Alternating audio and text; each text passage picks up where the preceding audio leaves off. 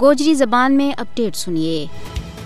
مسئلہ کشمیر بھارت کو اندرونی معاملوں کسی بھی صورت میں نہیں ہے، بلکہ اقوام متحدہ کی سلامتی کونسل کا ایجنڈا کے اوپر سب دے چروکنوں اور بین الاقوامی تنازع ہے۔ بھارتی سپریم کورٹ کو جانبدارانہ، ایک طرفہ اور بدنیتی ور مبنی فیصلوں اس حقیقت نہ کسی بھی صورت وچ بٹا نہیں سکتا کہ بھارت مقبوضہ جموں کشمیر کا بین الاقوامی طور کے اوپر تسلیم کیے ہوئے متنازع علاقہ کے اوپر قابض ہے۔ بھارتی سپریم کورٹ نے مقبوضہ جموں کشمیر ور بھارت کا غیر قانونی اور غاصبانہ قبضہ نہ صحیح ثابت کرنے کے واسطے ہمیشہ ایک آلاگا طور کے اوپر کام کیا ہے۔ بھارتی سپریم کورٹ نے جموں کشمیر کی بین الاقوامی سطح پر تسلیم کی گئی متنازع حیثیت کی قانونی حیت کو فیصلہ کرن کو کوئی بھی حق حاصل نہیں ہے۔ مودی حکومت کا طرف سے 5 اگست 2019 اور اس کے بعد کا غیر قانونی اور غیر آئینی اقدامات اقوام متحدہ کی قراردادوں کی بھی سراسر خلاف ورزی ہے۔ بھارت اقوام متحدہ کی قراردادوں کے متعلق کشمیری عوام کا اپنا مستقبل کا فیصلہ کرن کا حق نہ کانڈ پیچھے سٹ رہی ہے۔ بھارت مقبوضہ جموں کشمیر کے وچ انسانی حقوق کی سخت خلاف ورزیاں دے توجہ ہٹاؤن کے واسطے باندہ کوڑ